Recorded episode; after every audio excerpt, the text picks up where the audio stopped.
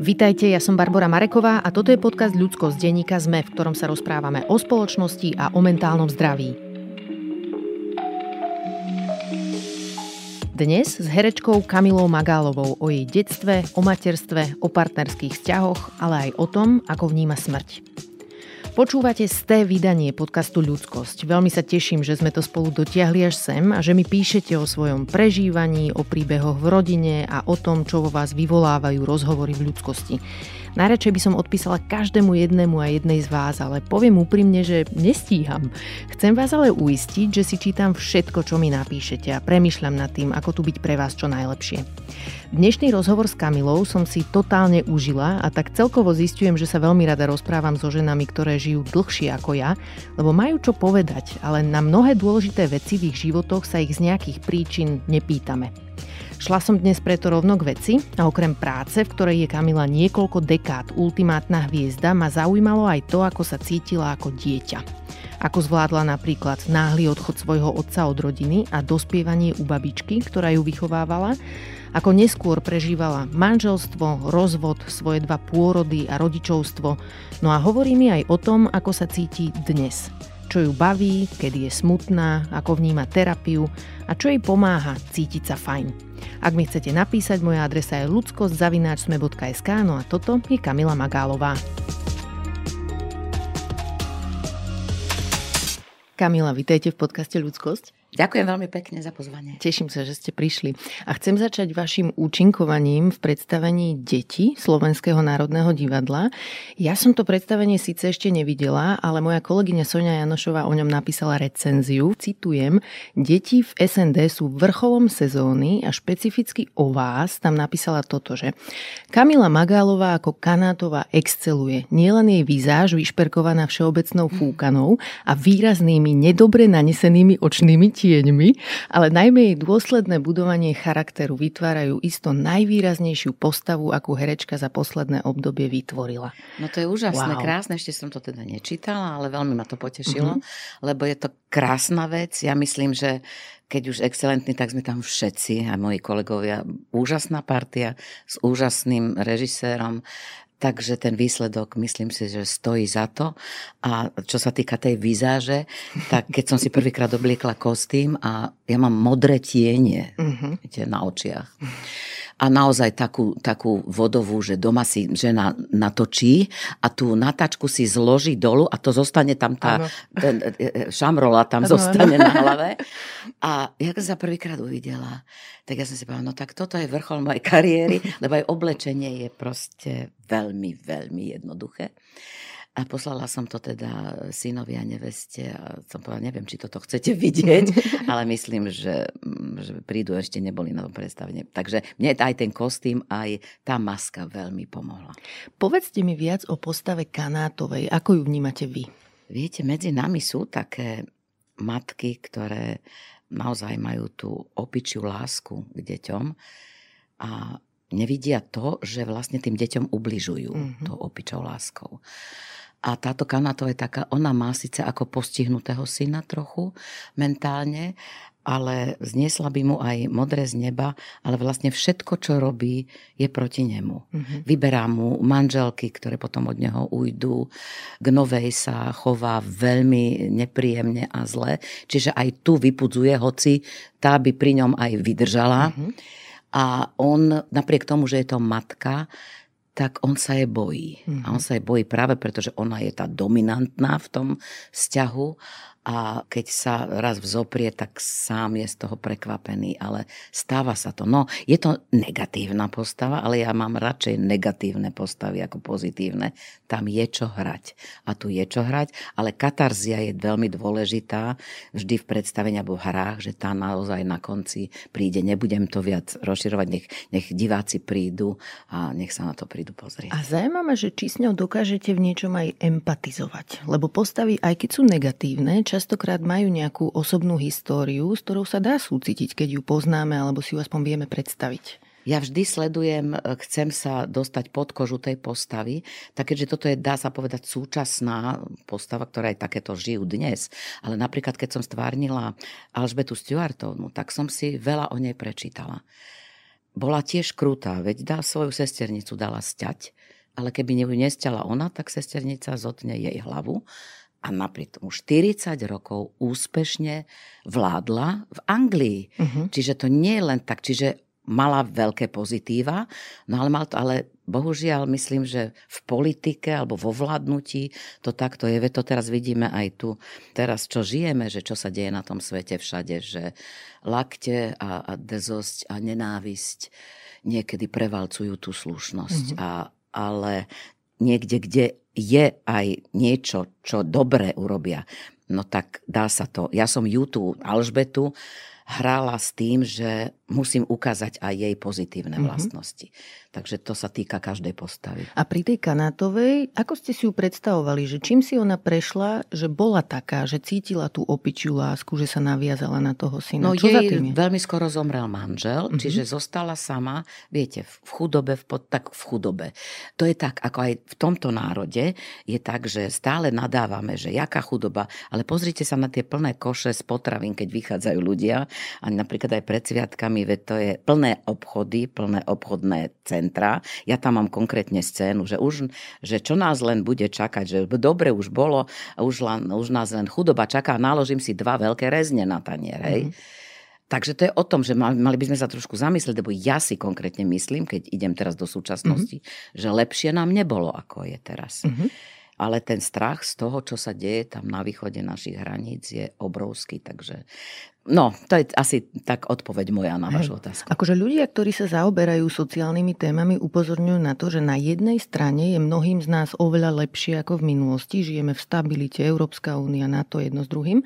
Na druhej strane sa otvárajú nožnice v nerovnosti. Čiže veľká časť ľudí schudobnela cíti obrovskú beznádej a nevedia, ako sa dostať na tú úroveň, ktorá nám bola sľubovaná hej, pred 20-30 rokmi.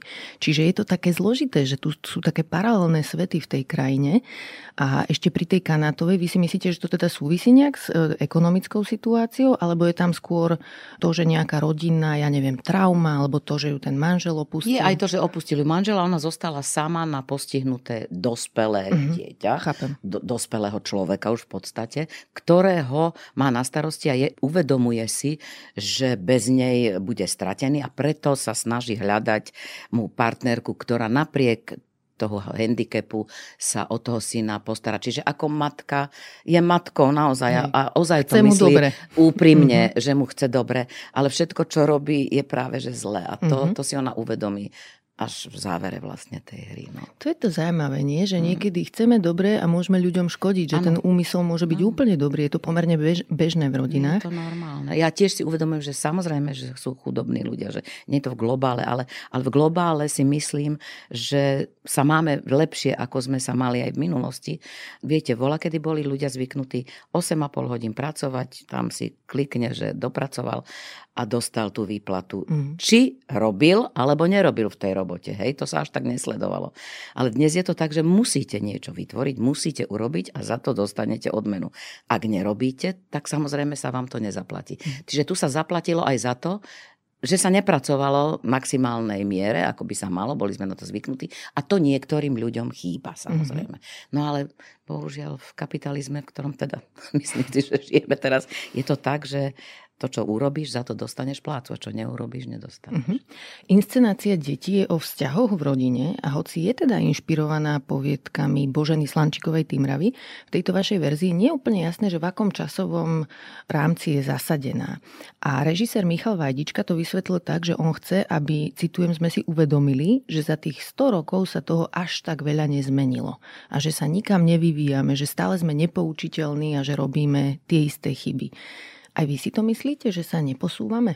Že až tak. Vôbec mm-hmm. sme sa neposunuli za tých, neviem, 100 niečo rokov, čo Timrava zomrela. Že vlastne tie charaktery a ten postoj k životu na niektorých miestach, aj u nás, teda na Slovensku, nepokročil nikde. A to je hrozné.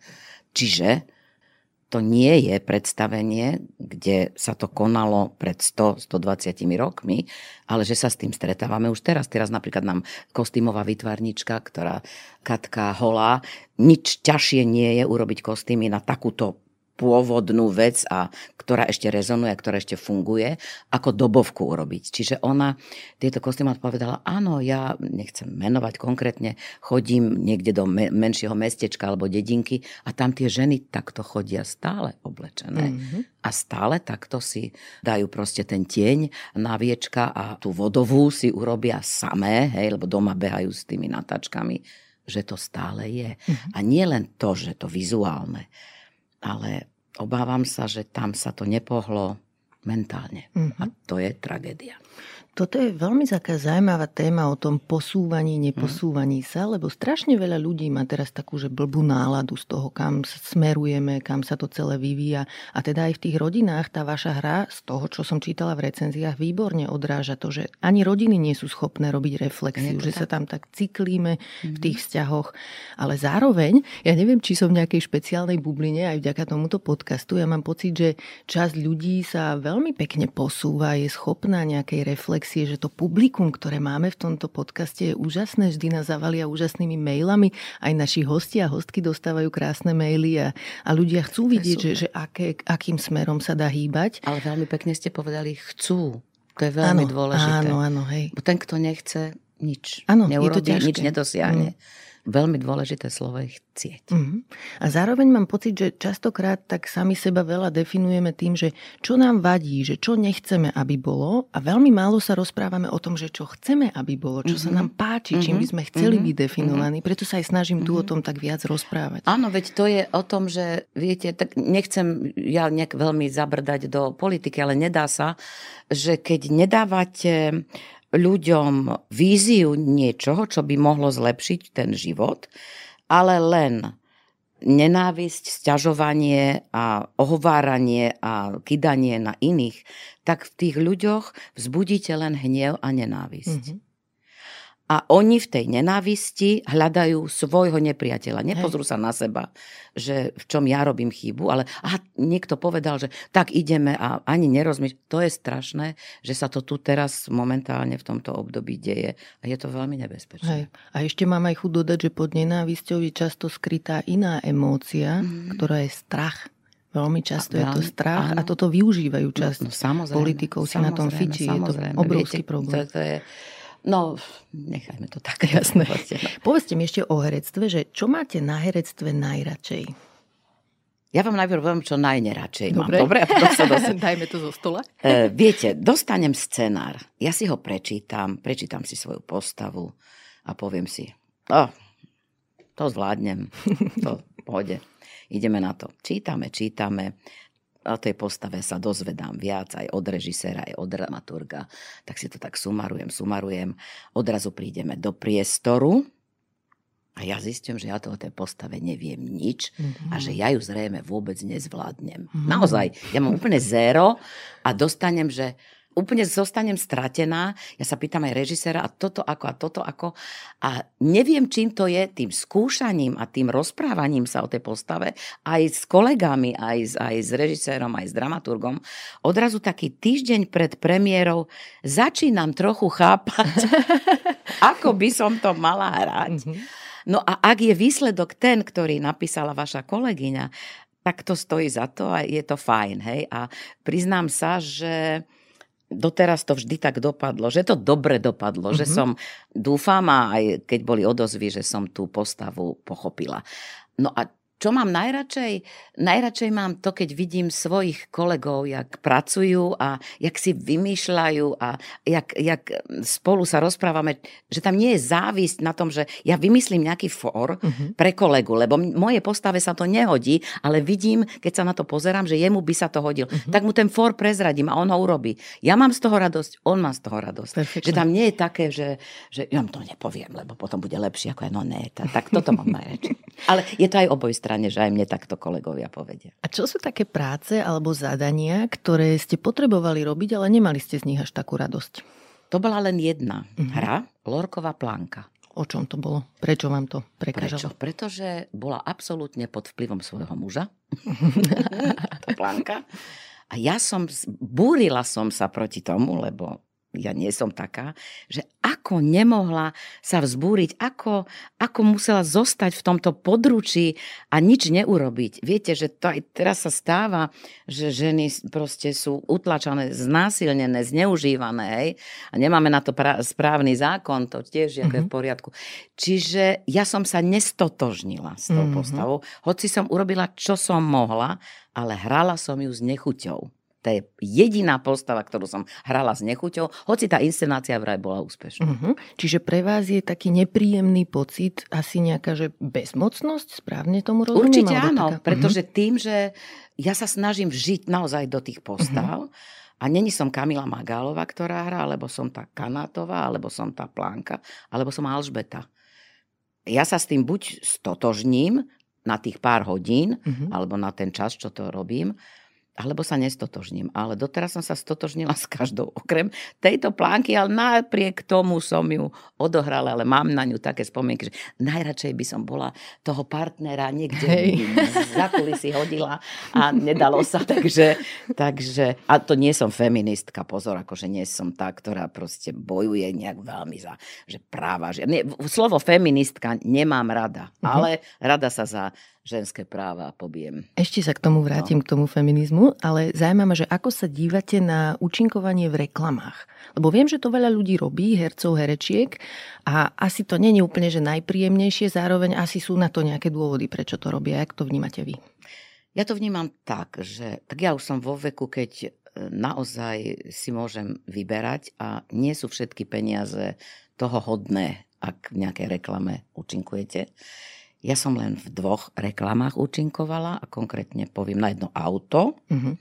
ale bola som, keď súhlasím, alebo som stotožnená e, s tým produktom, ktorý reklamujem, tak nech sa to robí aj povedzme za peniaze. A druhá bola o jednom alkohole, na, nebo, nepoviem ktorý, ale Kamil Peter aj na, na to napísal text, bolo to pod videom iba hlas ale tá sa mi tak páčila a ten alkohol navyše aj občas si vypijem, je veľmi skvelý. To boli dve. A teraz sa vrátim k tomu, či áno alebo nie. Poznala som otca jedného herca, ktorí boli veľmi rázni a, a kritizovali, čo sa len dalo.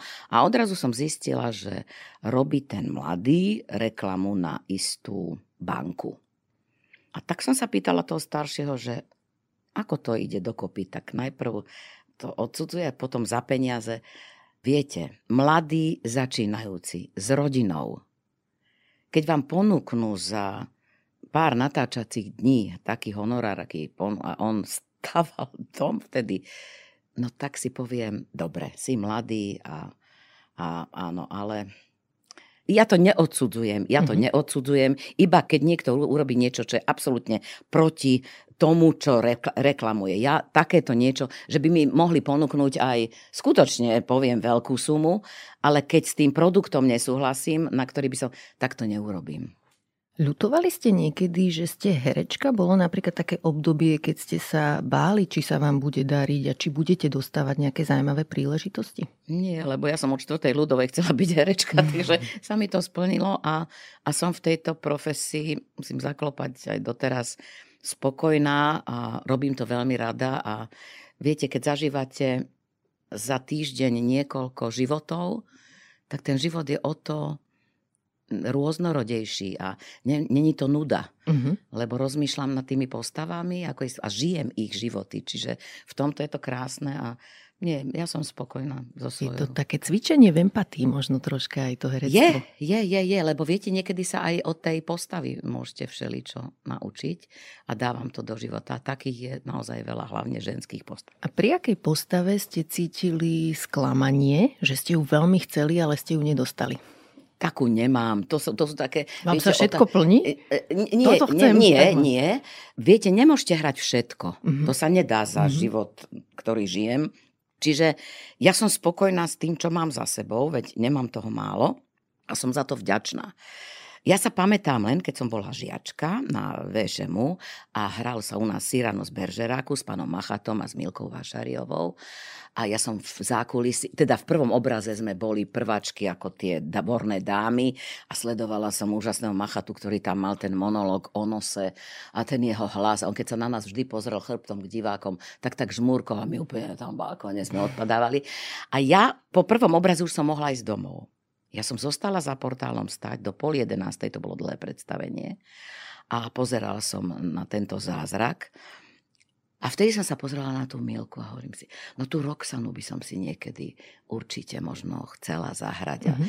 No a sa mi to splnilo. Nie v, v klasickej podobe, ale bol to ten muzikál Cyrano z predmestia a tam som hrala Roxanu. Takže sú role, ktoré Napríklad poviem vám aj, hrala som, keď sme boli e, na Korze v divadle, ako v poetickom súbore, tak sa hrala slečna Júlia. Ja som hrala slečnú Júliu s Lubom Gregorom a potom, keď som prešla do Národného divadla, po rokoch pán Vajdička starší robil tiež slečnú Júliu. A tak som si povedala, po tých skúsenostiach, ktoré s tou postavou mám, by som si ju znova veľmi rada zopakovala. Mm-hmm. To sa mi nepodarilo. Tak to som trošku, hoci som v tej hre hrala, ale tú kuchárku. To som trošku ťažšie znášala, ale, ale nestalo sa. No ale tu som, nič sa nedeje, sú dôležitejšie veci. Tak toto sú asi také dva mm-hmm. momenty, ktoré Rozumiem. by som...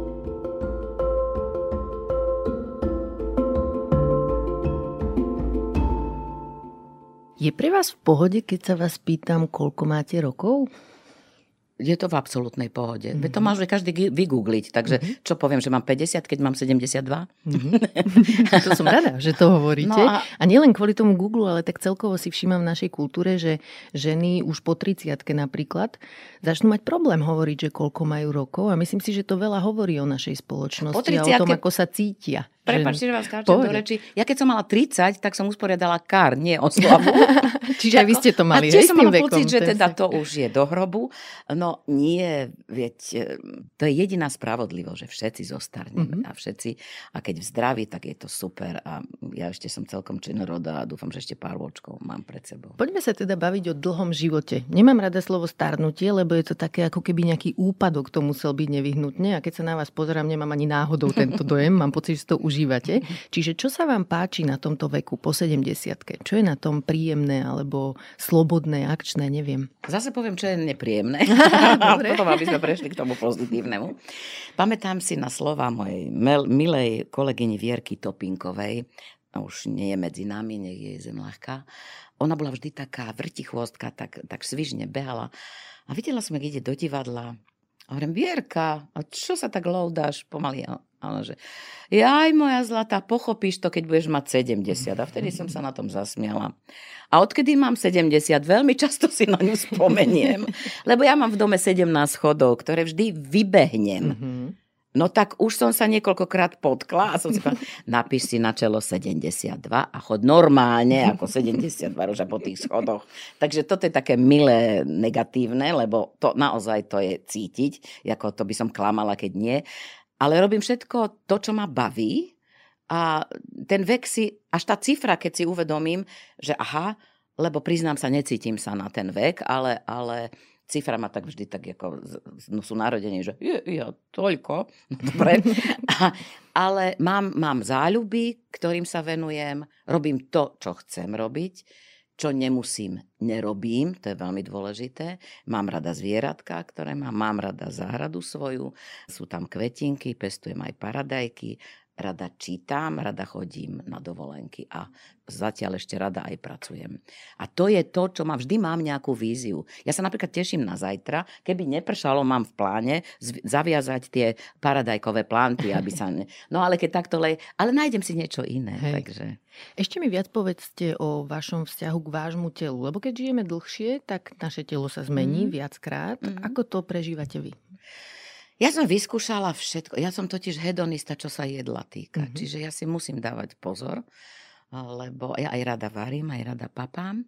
Ale takže... nevidno to na vás. Čo vy cvičíte? Alebo ale, to, že no, ne, ja nosím takéto širšie šatečky. No, ale, ale nie, tak, tak ja, ja viem o, o svojom tele. Ja som aj chodila do fitka, mm-hmm. ale to ma, to bola taká, jednotvárnosť a nebavilo ma to. A keď som aj prišla, tak niektorí kúkali na mňa, že jak tá Magalová cvičí, alebo čo má oblečené, to je veľmi mm. dôležité vo fitku, čo máte oblečené. A to ma proste prestalo baviť.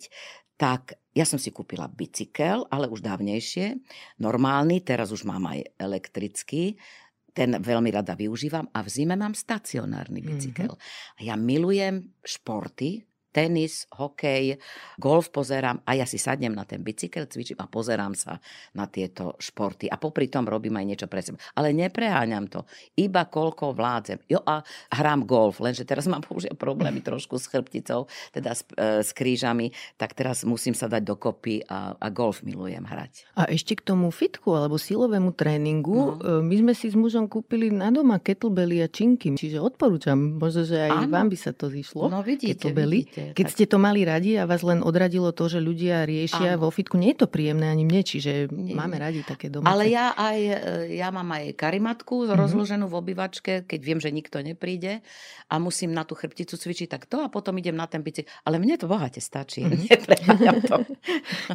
Dobre, a ešte o tom teda, o tých zmenách tela mi viac povedzte, že na čo sa, na čo sa ja mám pripraviť? Okolo 70 no, čo ma čaká? U žien aj skôr už po 50 začína, pozor si musíte dávať na ten brušný tuk. Uh-huh. To je to, ja to hovorím, že je to, niekedy je to galúska, niekedy je to pneumatika a to ide veľmi ťažko dolu. To ide, to je u žien, bohužiaľ máme smolu, že u žien je to prvé, ktoré sa objaví. Teda ja sa pamätám, že ja som mala vola kedy aj 55 v drieku. No, uh-huh. kde sú tie časy? Takže, ale to je tá spravodlivosť. Tak kde by som teraz ako stará mala 55 v drieku? No jedine, že by som si dala vyoperovať e, rebra, ktoré niektoré ženy robia, ale to nehrozí. Takže treba sa s tým trošku zmieriť, ale určite nenechať to len tak, že preto niečo robiť. Mm-hmm. Tak aj zdravo jesť, nie každý deň jesť bylinky a zeleninu, a ja ne, ale striedať to, lebo ja si naozaj uvedím čokoľvek, ale dávam si pozor, aby som dvakrát za sebou nejedla, ja neviem, bôčik, hoci bôčik som už nejedla ani nepamätám, ale len také prirovnanie dávam. A viete, tak čo, ja milujem život, tak si ho žijem, lebo zajtra tu nemusím byť. Uh-huh. A rozmýšľam, že či to nie je vlastne normálne, keď majú všetky ženy okolo 70 väčšie brucho, že čo je na tom teda potom, že či to naozaj treba nejako riešiť, alebo si to musíme v hlave všetci vyriešiť, že to je Asi proste v hlave tak? je to, hej, samozrejme, že keď ja sa pozriem do zrkadla, tak si poviem, aj tuto by si niečo s tým mala urobiť. Niekedy robím, niekedy nerobím, mm. ale kým nemám nejakých, ja neviem, že, je to, že tá váha váha je naozaj už absolútne cez tak to by som radikálne riešila, ale, ale nie je to tak. Tak ja by som vám prijala dívať sa na vás mojimi očami, lebo podľa mňa vyzeráte úplne fit, super. Ďakujem, čo pijete? Čaj. Dobre. Dobre, a ja mám 39 rokov, nech vás tom teda nenechám samú. Áno, áno. A ma zaujíma, že ako ste sa vycítili v mojom veku. Aké bolo to obdobie pre vek. A, a ja si ho strašne užívam. Najkrajší. Fakt? Čiže aj vy Od ste 35 to tak mali, hej? som si začala užívať, lebo ja som veľmi skoro mala deti. Uh-huh. Ja som mala deti 22 a 24, mm-hmm. čiže doskoro. Ale zase na niečo to bolo dobre, keď vyrástli, no tak to boli kamoši. Že nebol tam ten rozdiel vekový, že ten rodič a proste ja som im dopredu povedala, nech akýkoľvek problém budú mať, nech prídu za mnou, nech sa neboja. Mm-hmm. Lebo ja ako rodič a matka, prvom rade im budem chcieť pomôcť. Samozrejme, možno prvý, im vynadám, že čo urobili, ale druhý, už to B je to, že im sa budem snažiť pomôcť. To je o tom. A toto medzi nami zostalo a je to dodnes a to je super. Takže ten vek, aj ni moje deti to tak nepociťujú v podstate, musím povedať. Mm-hmm lebo môj syn je vždy na narodeninách, ja neviem, či mi tak lichotí, ale typu, mami, toľko už ono vidíš, ani nevyzeráš. A to, to, ale to tak je milé, to tak ako poteší a on ma bere tiež ako kamošku stále ešte, hej, mm-hmm. ako už aj v tomto veku. A to je veľmi príjemné, lebo mi to dodáva energiu mm-hmm. a je veľmi dôležité cítiť e, od detí a od vnúčat, že si vás považujú nielen za povahu, ale napríklad moja mladá nevesta, lebo môj syn druhýkrát teda má, má priateľku, že ohodnotí, ako vyzerám, ako sa obliekam a to je veľmi príjemné. A že vás radi vidia. Aj to je dôležité. Áno, a to je veľmi dôležité. A aké bolo pre vás materstvo, keď boli vaše deti malé? Ja mám ešte celkom také malé deti. To no, obdobie, aké bolo pre vás? Ja keď si na to spomeniem, tak to bolo science fiction, čo som mm-hmm. všetko zvládla. Povedzte a ženy v tom, v tom období mm-hmm. neboli pampersky, neboli mm-hmm. kašičky, nebolo nič takého, čo by pomohlo. Čiže všetko bolo na tej žene. My sme mali len tie mládkové plienky, ktoré najprv bolo treba vyčistiť a vyhodiť z toho, čo, tam, čo sa tam mm-hmm. naložilo. Potom vyvariť, vyprať a vyžehliť. A, to ste a toto robili. všetko a, a bolo vždy navarené. Ja som mala len jednu pani, ktorá vybrala, keď už deti boli ale trošku väčšie, teda do škôlky, ja, jasle som ja vôbec nepoužívala. A keď sa skúšalo, tak tá pani prišla na tie 4 hodiny, čo som skúšala. Večer ma vystriedal, teda už keď som mala predstavenie, ale ja som ráno vyriešila všetko, čo bolo treba, navarila, urobila, tá pani, aby len prišla, aby tým deťom mohla dať jesť. O druhej som utekala z divadla domov, 4 hodiny som makala doma s deťmi do 6. Od 6. som išla do divadla a medzi tým sa ešte natáčali bratislavské inscenácie. Tak aj to bolo treba stihnúť, ale to bolo úžasné, pretože ja som každé dva mesiace nejakú inscenáciu natočila, čiže ale, ale toto všetko, keď ja, si, ja som si spätne na to spomínala, že čo všetko sa stihlo, Hej. tak naozaj si myslím, že to bolo science fiction. Že, a zvládla som to preto, lebo som bola taká mladá. A mala som pocit, že to takto má byť. A keď ste spomínali, že jasle ste nevyužívali, Nie, prečo? Ako ste o tom uvažovali? Lebo keď som videla cez okno, jak o, v tme, o 6. o pol 6. vláčia tie mamičky, tie ťahajú za ruku, tie detičky, ktoré ešte sú v polospánku, tak som povedala, toto ja svojim deťom neurobím. To radšej zaplatím nejakú pani, ktorá s nimi bude. A do škôlky už potom uh-huh. chodili samozrejme. A ak chcete povedať, aké ste mali pôrody, ako si na toto spomínate, na tento zážitok? Céru som rodila dobrých 12-14 hodín Takže to bolo, ale viete, ja som predtým jazdila na koni, čiže ja som mala vyšportované telo, ja som mhm. bola pevná, ja som aj pretekala na koňoch a oni mi povedali, no a teraz mamička potlačte. A tak ja neviem, či to patrí do rozhlasu. Ja som tak potlačila, že samozrejme Jasné. museli dlho zašívať a, mm. a to bolo horšie ako samotný pôrod, mm. ale bolo to veľmi dôležité, lebo ja som pri tom zašívaní dosť ako vzlikala a som to ťažko znášala. A ten doktor povedal, že e, mamička, ja vám robím plastiku, lebo keby som vám ju neurobil, tak z budúceho sexuálneho života už nikdy nebudete mať nič. Čiže to bolo veľmi dôležité. On má hodinu a pol, teda hmm. robil tento zákrok a som mu vďa, veľmi vďačná. Teda, lebo, a to, to bol prvý pôrod. A druhý som išla vo výťahu, že idem už rodiť a vo výťahu už hlavička bola vonku, hmm. takže ledva, ledva som to stihla. To bol syn. Takže to som si ani ne, nestihla uvedomiť, že, že čo bolo. A som vám veľmi vďačná, že to hovoríte, no, lebo to... to je mainstreamová skúsenosť no. žien a bolo to tabu a som vďačná za to, že teda ste povedali o tom a zároveň sa sa vás aj chcem spýtať, že či ste sa nebali mať druhé dieťa po tom prvom zážitku sporu. Nestihla som sa bať, lebo odrazu prišlo, uh-huh. takže, takže bolo a, a pri tom druhom to išlo, teda sa hovorím, že oveľa rýchlejšie a Takže nemám na to nejaké zlé spomienky. Mm-hmm. Akurát teda tento jeden zákrok, Hej. ktorý si pamätám. Mimochodom, dnes už bývam v tej situácii, a teda aspoň dúfam, že už sa to robí u nás, podali analgetika, alebo teda nejaké lieky proti bolesti, už existujú na to také rôzne techniky, ako znecitliviť tú oblasť. Keď ja myslím, potrebujú... že to aj urobili trošku, Hej. ale Moc chceli to, rýchlo zabralo. urobiť, uh-huh. aby proste, viete, sa tam nezostalo nič, proste, aby, aby to urobili dobre, takže zrejme určite, no zaživa to ne, nebolo, ale bolo to proste uh-huh. nepríjemné.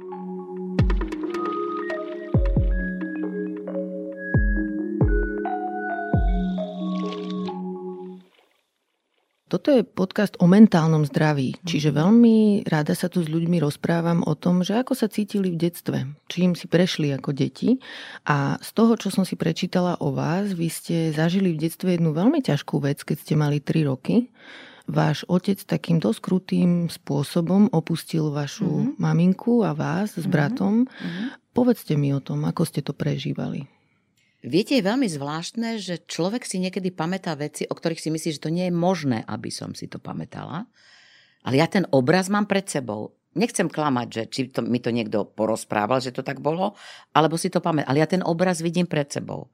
Niekto zvonil, ja som išla za mamičkou, ja som držala takto za šaty, mala 3 roky, 4 už skoro.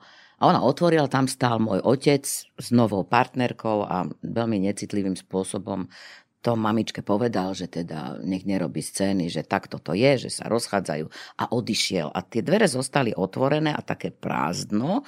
Ja som tú mamičku držala teda za tú sukňu a dívala. Ja si to pamätám. A, ja vám to verím. A ja si to fakt pamätám a mm-hmm. bolo to hrozné. Však moja mamička na to aj zdravotne doplatila. Takže to sú, ve- a to ešte sa musím vrátiť aj k tomu, že ja som mala veľmi ťažký zdravotný atak ladvinový pred 8 rokmi mm-hmm. a bola som 3 dní v kóme. A každý sa pýta, že keď v kóme je človek, že či niečo hovorí sa, že nejakú bielu cestu vidí, alebo tunel, alebo čo. Nie, ja si len pamätám zvuky v ušiach, že začni riešiť svoj osobný život. Mm. A ja som ho začala, keď som sa prebrala, prišla domov, vyzdravela, začala som riešiť svoj súkromný život. Máte na mysli rozvod áno, potom? Áno, mhm. áno. Ešte k tomu detstvu sa vrátim, keď hovoríte, že je ťažké si predstaviť, že by si malé dieťa také niečo pamätalo. Mnoho ľudí si pamätá také veci z veľmi skorého detstva, keď je niečo veľmi silný zážitok, mm-hmm. tak si to môžeme zapamätať. Mm-hmm. A potom je aj druhá možnosť, že to máme z rozprávania, mm-hmm. ale ono je to trocha jedno, ako to je. Pointa je, je to. že nás to ovplyvňuje je. v tom živote, je. aj keby nám to niekto len je. prerozprával, že tak silný dojem to na nás zanechá, že proste to máme v sebe už a je to súčasťou A ešte nás. sa k tomu trošku vrátim, a to mm-hmm. je to osobné, ale prečo nie, ja sa nebojím týchto osobných tém, že z otcovej strany tá rodina si zmyslela, že bude hovoriť o tom, lebo moja mamička psychicky sa z toho zrútila mm-hmm.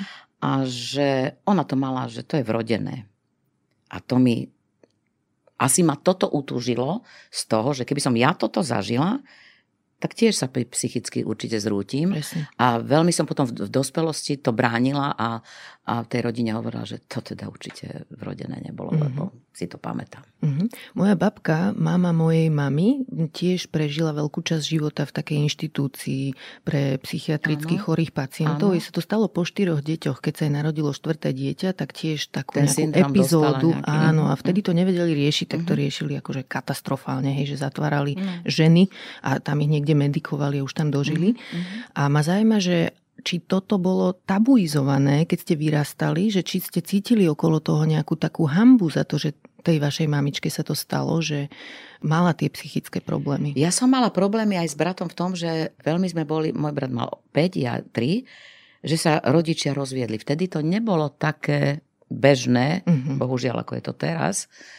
a my sme boli takí vyvrhali trošku, aj v rodine, aj proste, aj som to pocitovala v škole, že to, sú, to je tá z tej rozvedenej rodiny a, a jedno s druhým, takže toto si veľmi, veľmi pamätám, že, že to bolo nepríjemné. Ale to bolo to, čo vo mne zburcovalo niečo, čo som si povedala, ja to takto nenechám, že aby si to o mne celý život mysleli, že som nejaká chudera, ktorá proste mala chorú matku, ktorá navštevovala tieto nemocnice a keď sa ma naozaj opýtali niekde v 5. ľudovej, ja, nie, ja som takto povedala, že ja musím niečo robiť, čím vyniknem. Mm-hmm.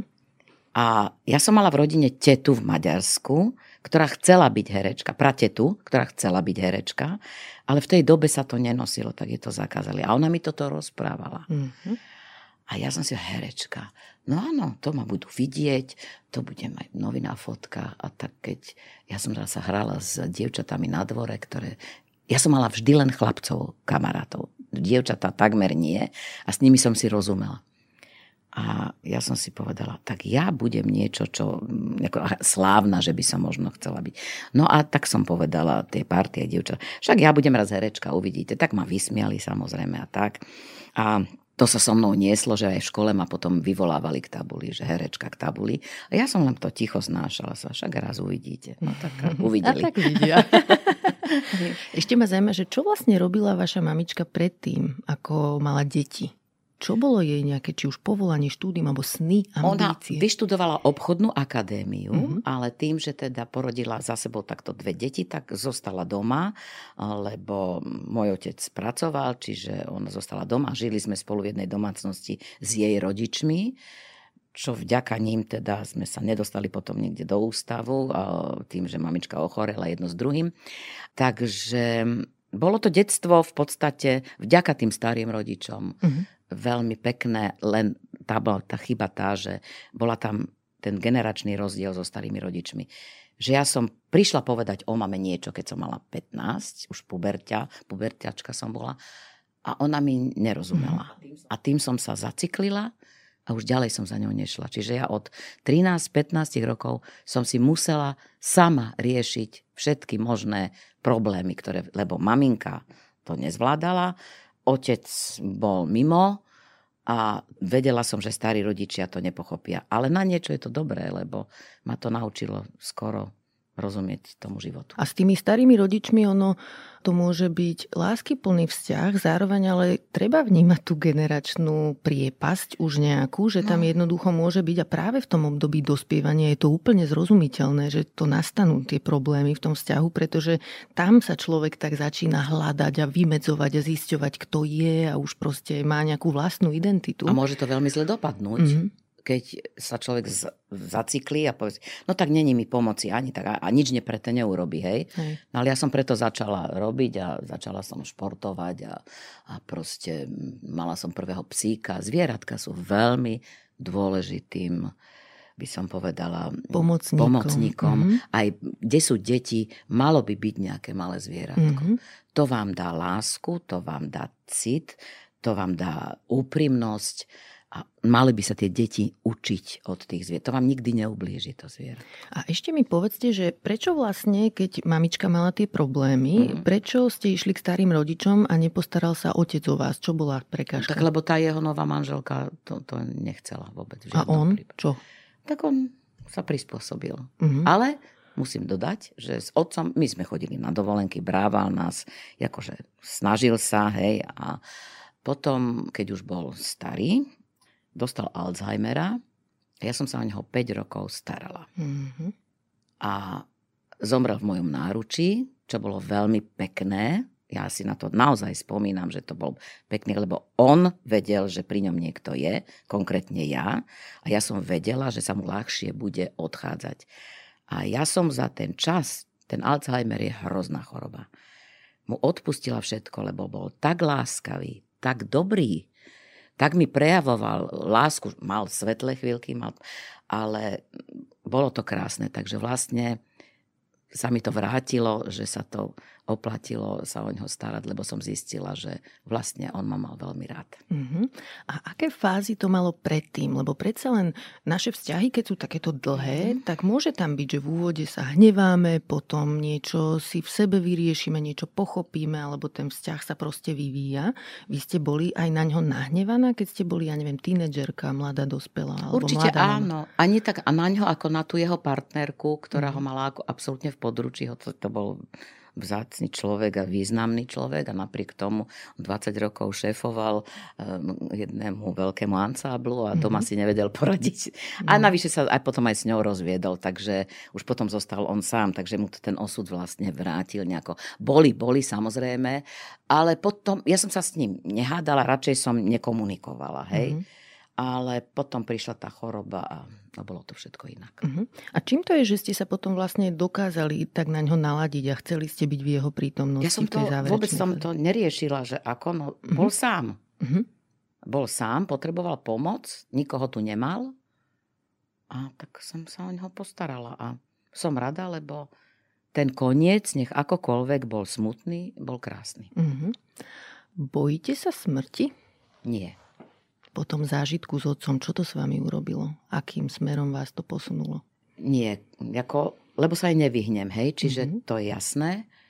Len by som nechcela byť na príťaž svojim vnúkom alebo deťom, aby niečo dlho trvalo. To nechce nikto byť dlho chorý, samozrejme, keď už nebudem môcť byť, ale dokonca, hm, možno, že teraz si proti sebe niektorých poslucháčov aj aj posuniem, ale ja som za eutanáziu, keď niekto mm-hmm. skutočne e, má obrovské problémy. Ide, že mu zo spodu odumiera telo a o chvíľu to príde až... Ako, keď sa to dá, podľa mňa je to humana. Keď sa on sám rozhodne, ten človek, mm-hmm. tak je to tak. Tak dúfam, že nie a že proste... Viete, keď niekto zomrie mladý, hneď okamžite, lebo sa nič... Je to krásna smrť, ale je to škoda, lebo je mladý, hej. Mm-hmm. Lebo, takže to by nikto nechcel. No ale stáva sa to, hej. Ale nechcela by som niekomu byť na príťaž nejakých 10 rokov a Proste to určite nie. Ale čo by som robila, to neviem, lebo neviem, ako, možno, že tak keď je v rodine ten Alzheimer, tak toho sa bojím, lebo Zažila som to a je to veľmi nepríjemná, veľmi zákerná choroba. A ako by ste chceli zomrieť vy? Viem, že troška morbidná otázka, ale že či nad tým rozmýšľate, že čo podľa vás by bolo také, že toto je odchod, ktorý by bol OK? Ja vám teraz poviem vtip. No. Ja, mám, ja mám byt jeden na 18. poschodí a s kamarátkou, ktorá je spolužiačka a rovnaký vek máme a máme spoločný humor, skvelý. A tak sme si hovorili, že počúvaj, keď, keď už to akože budeme vidieť, že už není žiadne východisko a nedá sa nič, túto z toho balkoníka 18. poschodie, to, to istí, je to morbidné, prepačte, ale tak treba aj s humorom to takto brať. Tak musíme sa baviť o smrti proste. Áno, môžeme v pohode. Uh, viete, mne tie tri dni v tej kóme nebolo dobre. Mm-hmm. Čo to znamená? A keď vás prebudia, ste prekvapená, že aha, a dokonca mi povedala tá pani primárka, no pani Magálová, vy ste nám dali. A ja, že a čo?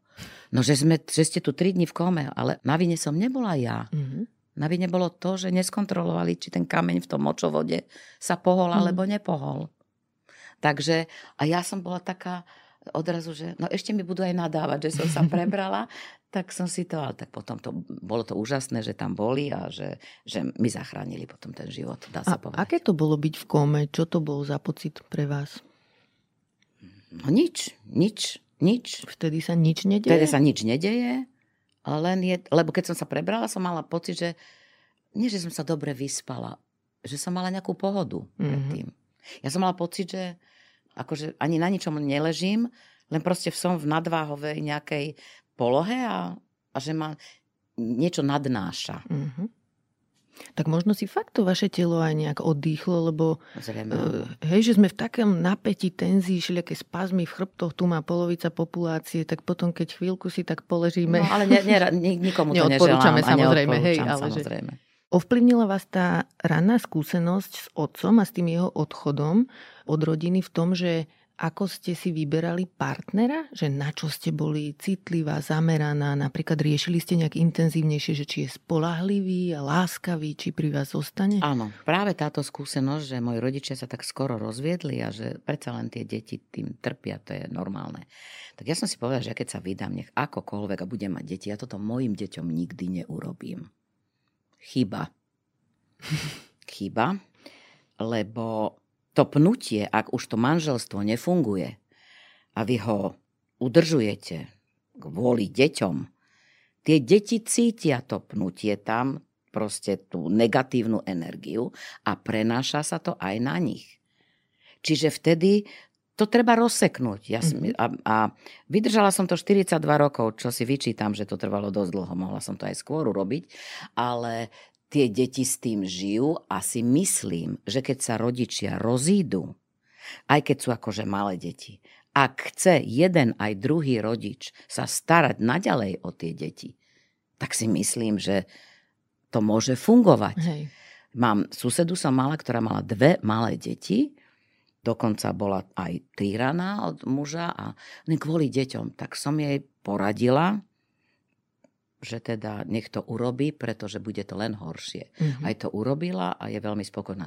Pozor, nedávam teraz nejaké rady, lebo... Jasné, že univerzálne rady sú, nikto nemá. Sú Hej. ľudia, ktorí ma za toto možno budú... Ale to je môj Nie, názor. Ja úplne... A prežila som mm-hmm. to, takže viem Hej. niečo o tom. Však ono možno aj závisí veľmi od toho, to ako to dopadne, závisí od toho, že ako sa ľudia rozídu, ako sa rozvedú. A my vo tak. verejnom priestore nevidíme veľa príbehov toho, že aha, bolo Dá to ťažké to aj, a takto áno, to zvládli. Áno, Proste áno, tým, áno. že je to tabuizované a áno. že je to vnímané ako nejaké zlyhanie, ten mhm, rozvod, mm-hmm. tak sa nemáme od seba ako učiť, že aha, tento to urobil takto a, a fajn to dopadlo. Aha, deti sa majú áno, v pohode. Proste. A myslieť fakt na tie deti, lebo Presne. ono sa stane zlé, ale snažme sa, aby to bolo teda lepšie a dobre, aby to mm-hmm. už mhm. nebolo horšie. A toto je jeden z dôvodov, jedna vec, ktorá sa môže takto vyriešiť. Ovplyvnili tie zážitky, ktoré ste Hoci, mali? pardon, ja už som mala tie deti veľké. Keď sa, Hej, takže už... áno, áno, že vlastne po 60 keď ste áno, sa rozvádzali. Áno, áno. Zaujíma ma, že či ovplyvnili nejako zážitky s otcom a aj s bývalým manželom, to, ako sa vy celkovo dívate na mužov Ako vnímate mužov celkovo? Je z toho pre vás mm. nejaké... Nie, nie, nie. To nie? by som nepovedala, že by som podľa toho teraz sa chovala k iným mužom rovnako, alebo mala tu niekde v pozadí, že hm, proste muži si niečo Že sú nedôveryhodní, Nie, vo, absolútne nie. Mm-hmm. Ja mám okolo seba veľmi príjemných známych, aj kolegov a, a mužov, takže je to, je to, je to úžasné.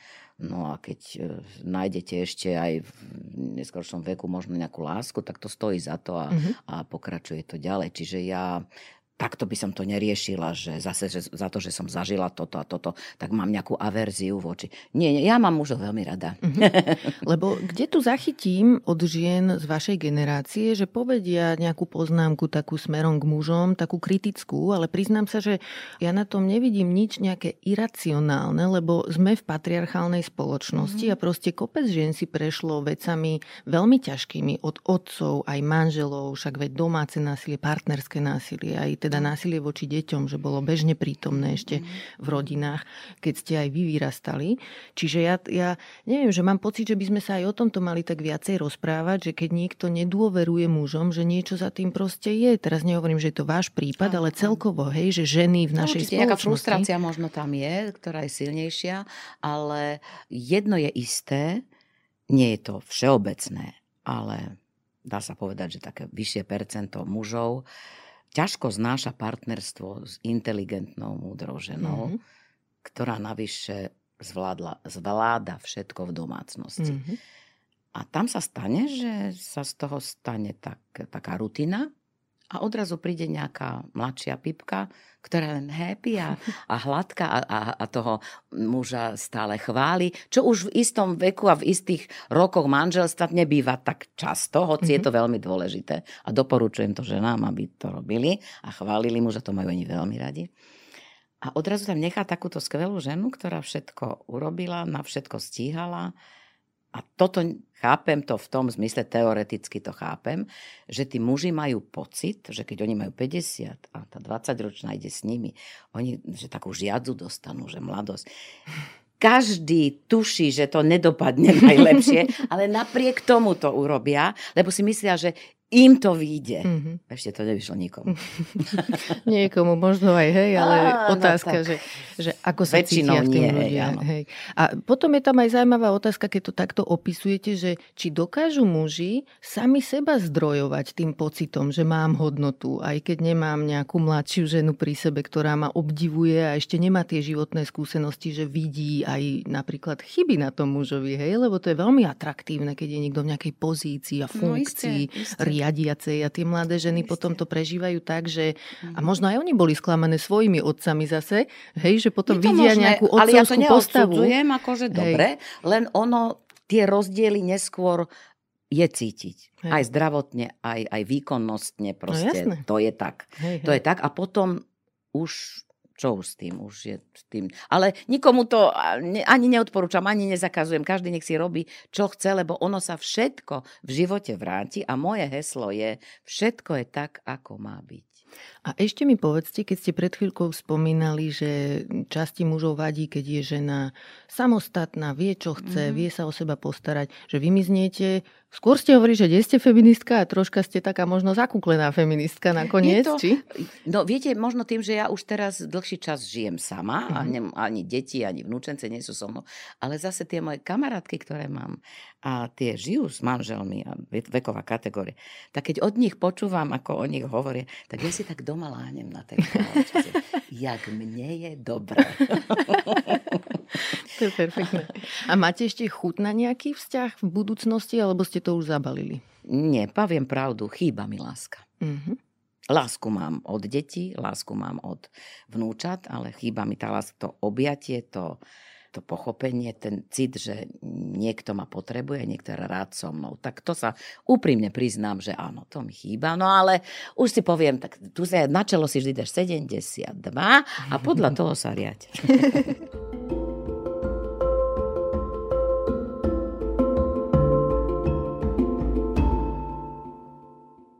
Skúšali ste niekedy psychoterapiu? Nie. Prečo nie? Lebo som si vystačila vždy sama so sebou. Mm-hmm. Lebo som od tých 13 a 15 rokov som si to musela riešiť sama. Mm-hmm. Vtedy neexistovalo to, že no, idem za nejakým psychológom alebo niečo také. A bolo to veľmi, veľmi ťažké. Ale ma to naučilo v ďalšom živote sa vysporiadať s vecami sám. Viete byť sama k sebe láskavá a súcitiť so sebou, keď sa vám nedarí? Áno, ale príde ten smutok alebo, alebo ten žiaľ alebo niečo, ale neutápam sa v tom a rýchlo idem niečo robiť, aby ten pocit mňa u mňa neprerástol. Mm-hmm. Lebo to je nebezpečné. Viete, koľkokrát ja sa zobudím ráno a mám depku? Normálne mám depku. Mm. A že a čo to? No ale rýchlo z tej postele padaj, lebo keď ťa to chytí, tak už nevstaneš celý týždeň. Takže idem a idem niečo, idem si niečo uvariť, idem si niečo upieť, alebo idem do roboty, alebo do, niečo, proste nejakú činnosť, ktorá mi urobí radosť. Ale stáva sa mi, áno, často sa mi stáva, že mám depky, ale to je normálne. A keď máte depku, tak ako sa to prejavuje, že ako sa vtedy cítite, alebo čo vás vtedy trápi, čoho sa obávate? No to do, naraz tak doľahne um, že neviete, neviete v prvom rade, že ako by ste to mali riešiť a nevidíte východisko. Mm-hmm. A vtedy si spomeniem na tie tri dni v kome a si hovorím, no moja aj z toho si zišla tak, že si to potom začala riešiť. Tak to mm-hmm. rieš. A keď to nechceš riešiť, tak hore na to 18. poschodie iná možnosť není. ale, ale kto nemá depky, mi povedzte. A kto tvrdí, že nie, tak ten klame. Mm-hmm. A depka je možno dobrá na to, aby ste si uvedomili, že život ide ďalej a že vy musíte preto niečo urobiť, aby vám bolo lepšie. A ja mm-hmm. sa o to snažím. A maličkosť, z maličkosti sú obrovské veci. Takže ja si tak poskladám maličkosti, že si ráno urobím dobrú kávu, dobré raňajky, posúvim si, čo ma čaká, ehm, že čo si pripravím na obed, potom idem do zahradky, potom sa s mačičkou pohrám. A takéto drobnosti a večer si poviem, Aký príjemný deň mám za sebou. Máte mačku? Milujem mačky. Ma som mala dve mačky. Ja som mala kocúra, ktorý mal 21 rokov. Mm-hmm. Mačička má 10 a mala som dvoch psíkov. Len už ani jeden z nich nie je. Na starobu umreli obidva. A veľmi rozmýšľam nad psíkom, ale už si hovorím, že už som aj zlenivela, že by som chodila na prechádzky, čo by mi určite prospelo. Mm-hmm ale už, už neviem, lebo si hovorím, a čo keď ten psík ma prežije, však bude smutný. No neviem, stále to tu niekde je, lebo ja milujem zvieratá, mhm. takže a mačička je úžasná, tak to mi na krku spí, tak ma ohrieva, mám ďalší vankušik a je hebka, je úžasná, to vám dodá takú energiu, že... Ešte k tej depke, ja keď mám depku raz za čas, tak mne no, aj vidíte, pomôže. aj vy máte aká no, mladá jasné, depka. Tak ale však tu o tom sa tu mm, bavíme mm. v tom podcaste. Na to ten podcast je, hovorím si. Tak mne akože aj pomôže si zase posmútiť trocha.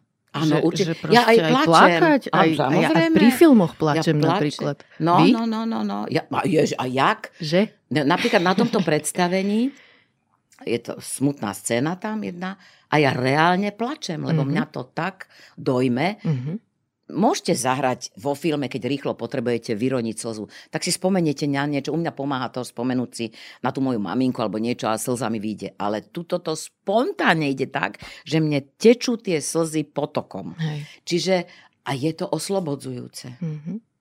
Vám sa uľaví potom plači. A potom si povedal, no teraz si sa vyplakala, teraz poď ho niekde. Ale, a tak ja vždy, ja som veriaci človek, musím povedať, mm-hmm. ale nechodím pravidelne do, do kostola keď som niekde v zahraničí a vidím pekný, tak idem a tam pomodlím očenáš, alebo pozriem si ten, ja som napríklad každý večer pred spaním si poviem očenáš, ale nie som ten veriaci, ktorý by druhému diktoval, že ako čo. A mne pomôže, keď takto som a už ide na mňa debka, hovorí, no pane Bože, už je to tu. a, a vzývam toho Boha, aby teda mi z toho pomohol, ale to je také, no, ale je tu niekto, kto tam je nado mnou a ja tomu verím, že tam je. A ešte mi k tým filmom povedzte, že aj si spomínate na konkrétny, že pri ktorom ste plakali, ktorý bol pre vás taký, že sa vás dotkol? Alebo seriál, alebo divadlo? Kedy to tak z, z vás celé vyšlo? To bol film Zasažení bleskem v Čechách, čo som točila. To bola postava ženy, ktorá má rakovinu prsníka. A je sama, žije sama, nemá partnera a stretne niekoho náhodného na ulici, ktorý tvrdí, že je liečiteľ. Samozrejme, že je to podvodník, mm-hmm. ale nezneužíva fyzicky tú ženu, ale lieči ju tak, že sa postaví za ňu a zo, z, ju chytí rukami za prsia a mm-hmm. lieči ju. A tej žene potom, ako mala násilného muža, ako mala ťažký život, to tak pomôže. A ona vtedy, ako sa, išli sme niekoľko ostrých. Nedá sa za sebou to, je to veľmi ťažké. Tak ja vtedy poprosím, že dajme si pauzu trošku, takých 15 minút a poďme na to odznova a vtedy sa to dá. Ale keď je proces, ako je v divadle, tak to ide ľahšie ako mm-hmm. pred tou kamerou a ja to potom riešim takto a spomínam si na nejaké ťažké chvíle zo života. Rozumiem. A keď ste skôr hovorili o svojom otcovi a mamke, mm-hmm. je, je vidieť, že s nimi dokážete súcitiť, že veľmi ste v tomto taká, akože vidíte to, čím si prešli a prečo boli, akí boli. A zaujímavé, že či viete súcitiť sama so sebou, keď ste boli dieťa. Ja som bola veľmi zraniteľná tým, že mňa vyčleňovali tie deti v mojom veku s tým, že rozvedení rodičia. A ja som trpela trošku dosť mm-hmm. tým a som si to uvedomovala, ale ja som si to vykompenzovala, že som sa začala kamarátiť s chlapcami mojej vekovej kategórii. My sme mali, som bývala na Hajdukovej 40 rokov a tam bol krásny obrovský topol a chlapci tam postavili bunker hore.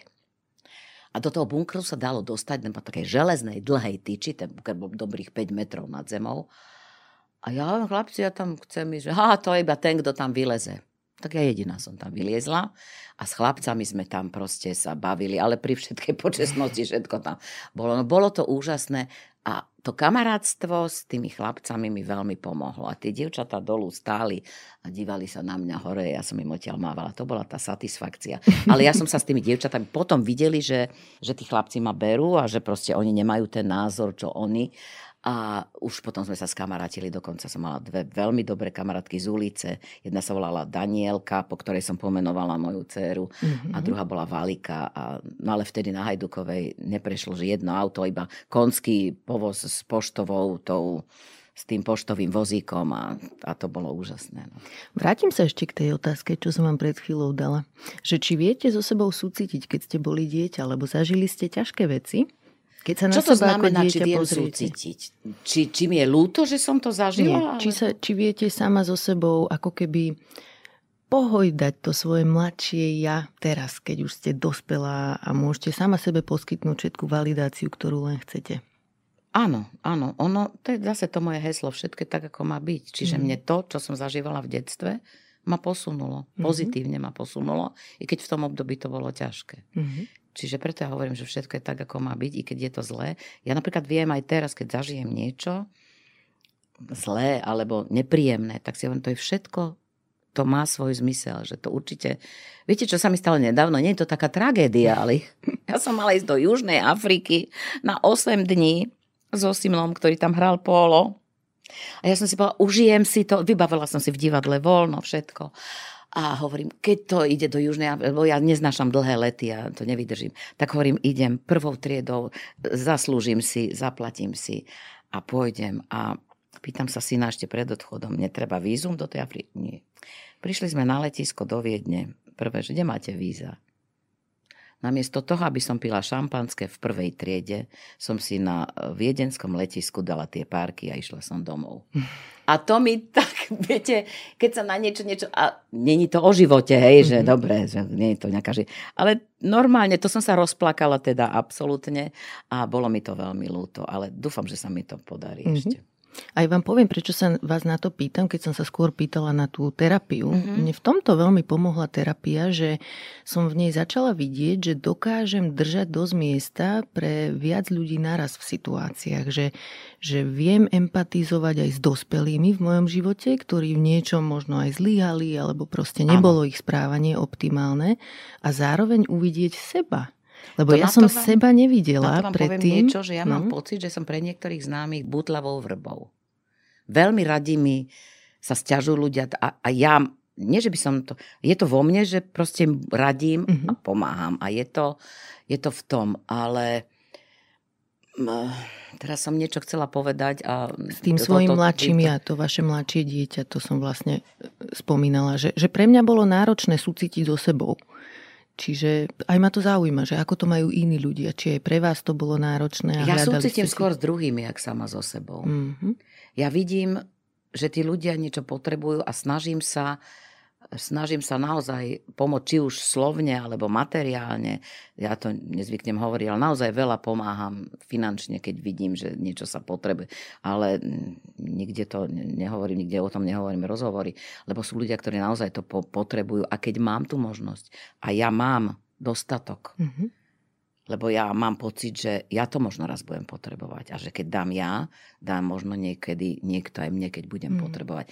Robím to nezištne a robím to s láskou podporujem čierny nos, e, napríklad pravidelne. Červený, čierny som povedal. Vidie, to je 72.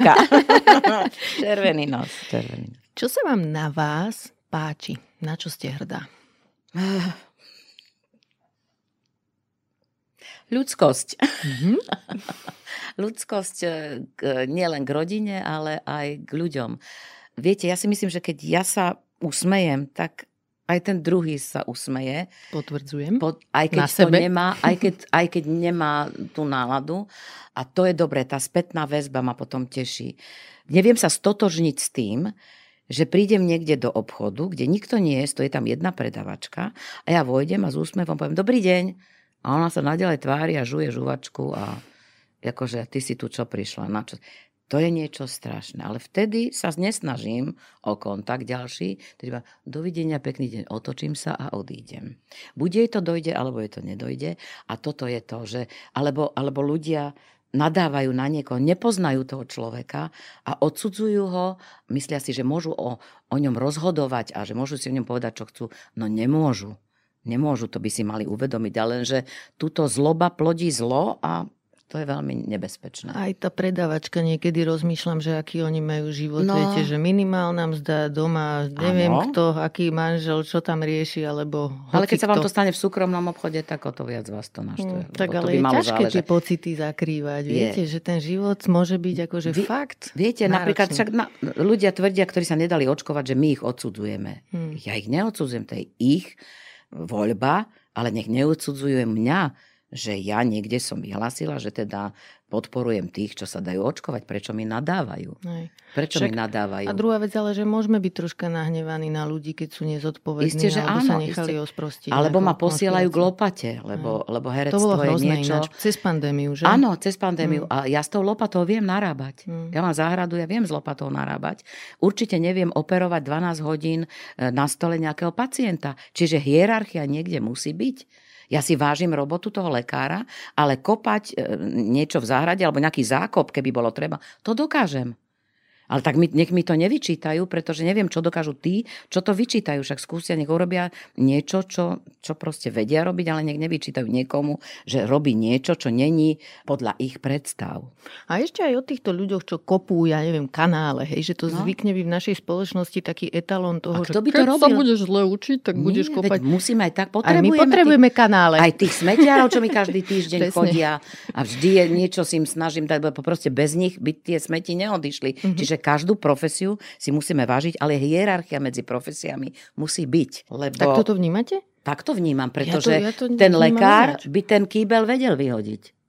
Vedel, ale zároveň viete, že tie profesie, ktoré chce robiť málo kto, tak sú cenné práve preto, že niekto sa ja na nich podujme. Ja ich nepodceňujem. Len pochybujem, že ten, čo s tými kýblami pracuje, nezadzujem to, len Hej. to teda popisujem, že by vedel operovať 12 e, hodín nejakého pacienta alebo vyštudovať medicínu, lebo keby to chcel, tak nech to študuje. Na druhej strane aj, že tí z nás, čo majú nejaké takéto, nazvem to, že privilegium, že sa narodili s nejakými danosťami, ktoré dokážu využiť, to tiež nie je ich zásluha. Hej, že proste bol ano. to talent, niekto ano, im ho dal z hora, alebo keď ano, sme veriaci, alebo proste ano. osud. Áno, napríklad prečo má Sklenáříková nohy, ktoré začínajú Presne. od krku Hej. a ja ich mám niekde od členka. A Takže... ja.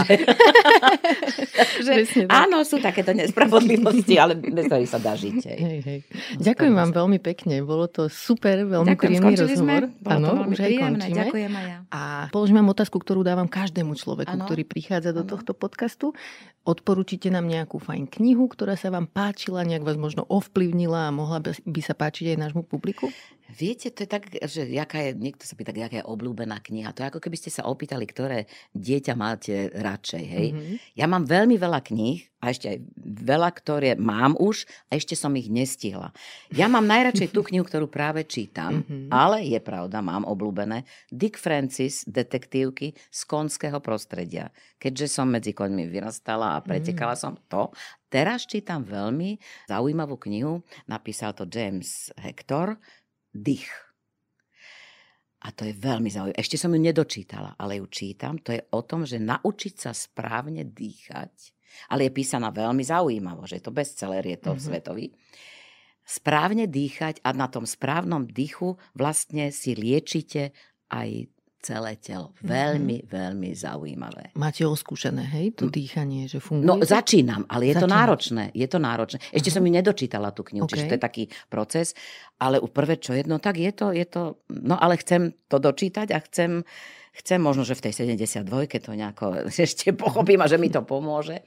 Tak to, ale priznám sa, že počas sezóny ja nemám toľko času na čítanie no, lebo musím chápem. sa učiť a mi je to tak ľúto. Večer, keď už chytím tú knihu, tak ja už po jednej pol stránke už zaspávam, ale na dovolenku si berem viacej kníh, jak šatstva a tam to stíham. Mm-hmm. Ďakujem. Dám ich aj do popisu epizódy, tam ich môžete naši posluchači a posluchačky nájsť. Toto bola Kamila Magalová. Ďakujem za rozhovor. Ďakujem aj ja, prajem pekný deň. Ďakujem, že ste počúvali podcast Ľudskosť o vplyve rodiny a spoločnosti na mentálne zdravie teším sa na vás o týždeň. Nová epizóda vychádza každý štvrtok a nájdete ju v podcastových aplikáciách Apple, Google, Spotify alebo aj na stránke sme.sk. Ak sa vám podcast páči, šupnite nám 5 hviezdičiek, pomôžete nám tým dostať ho k viac ľuďom. Na výrobe tejto epizódy som spolupracovala s Adamom Blaškom a moje meno je Barbara Mareková. Ak mi chcete napísať, budem sa tešiť. Moja adresa je ľudskost zavináč sme.sk. No a vidíme sa aj v podcastovom klube Denníka Zme na Facebooku.